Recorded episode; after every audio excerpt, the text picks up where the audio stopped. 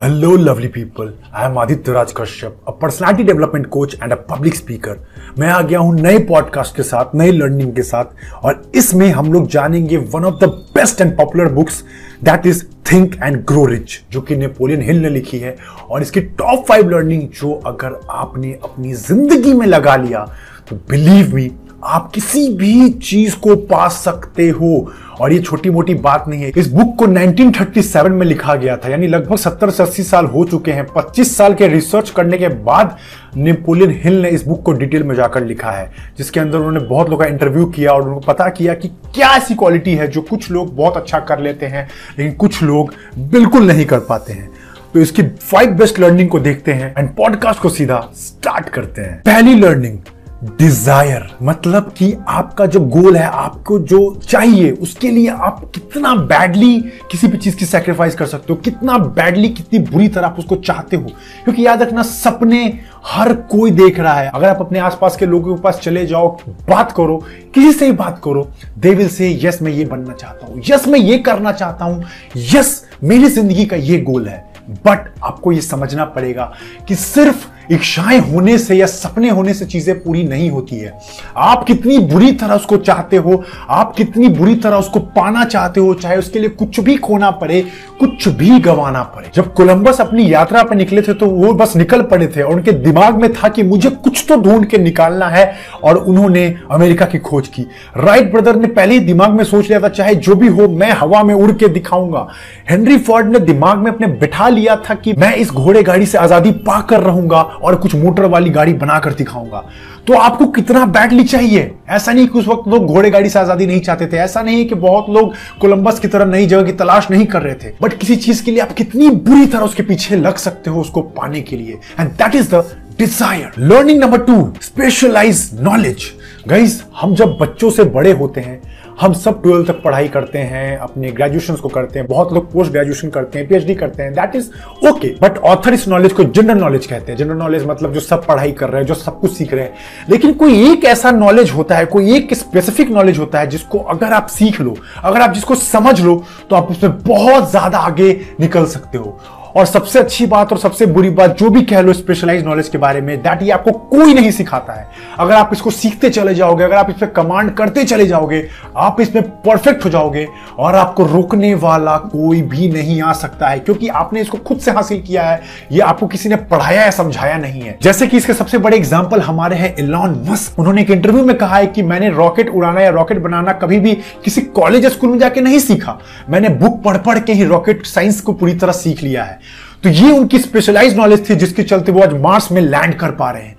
तो आपका specify knowledge क्या है, जिसके लिए आप कुछ एक्स्ट्रा मेहनत कर रहे हो? जैसे कि मान लो मैं पॉडकास्ट रिकॉर्ड कर रहा हूँ तो मैं पॉडकास्ट के लिए खूब अंदर रिसर्च करता हूँ, आपके लिए बेस्ट जगह से कंटेंट लाने की कोशिश करता हूँ तो ये मेरा स्पेसिफाई नॉलेज है। ये मुझे किसी भी कॉलेज में, किसी भी स्कूल में नहीं पढ़ाया गया इस तरह के पॉडकास्ट बनाओ। आपकी जनता कौन होगी? आपको कौन सुनेगा? नो ये मैं खुद डिसाइड करता हूँ, इसके लिए मैं खुद रिसर्च करता हूँ कि लोग क्या चाहते हैं, लोग को क्या सुनना है, मैं उनको क्या अच्छा एक्सपीरियंस दे सकता हूँ। तो इस तरह आप स्पेशलाइज नॉलेज जब परफेक्ट होते जाते हो तो आप अपने काम को काम नहीं समझते वो आपके लिए खेलना हो जाता है।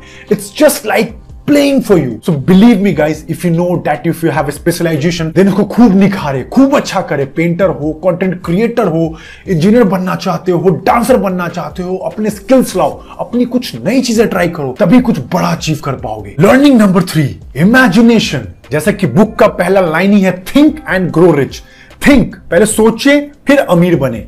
तो उसके लिए पहले आपको सोचना तो पड़ेगा। तो ये बात ऑथर इसमें कहते हैं कि इमेजिनेशन इन सब में सबसे ज़्यादा इंपॉर्टेंट है। मतलब आप जागते हुए क्या सपने देखते हो? And that is the most important thing बहुत से लोग 99% लोग दुनिया की सोते हुए सपने देख रही है। And that is a natural phenomenon जो कि सबके साथ हो रहा है। लेकिन क्या आप वैसे हो जो खुली आँखों के साथ, सोती हुई आँखों के साथ, अपने सपने के साथ ही जी रहे हो। मुझे वही चाहिए, मुझे वही पाना है। जैसे कि महात्मा गांधी, वो कहते थे कि मैं सोते जागते बस आज़ाद भारत का सपना देखता हूँ। पता नहीं जो भी होगा, नहीं होगा, मुझे नहीं पता, पर मैं अपने भारत को आज़ाद देखना चाहता हूँ। मेरे लोग आज़ाद रहें, जो भी वो करना चाहते हैं, करें। तो आप देख सकते हैं कि गांधी जी ने अपने दिमाग में ही एक दुनिया बना ली थी कि मेरा भारत कैसा होगा। तभी इस चीज़ को उन्होंने सच करके दिखाया।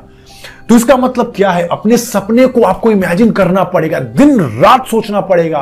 तभी जाके चीज़ें आपके लिए काम करती है। जैसा कि हम लोग जानते एक वर्ड होता है law of attraction and it's a law मतलब प्रूवन है। आप जिस चीज़ की तरफ़ अट्रैक्ट होते हो, वो चीज़ आपके तरफ़ भी अट्रैक्ट होती है। इवन बॉलीवुड के सुपरस्टार शाहरुख खान ने भी ये लाइन कही है। अगर आप किसी चीज़ को दिलो जान से चाहो तो पूरी कायनात उसको मिलाने में आपसे जुट जाती है।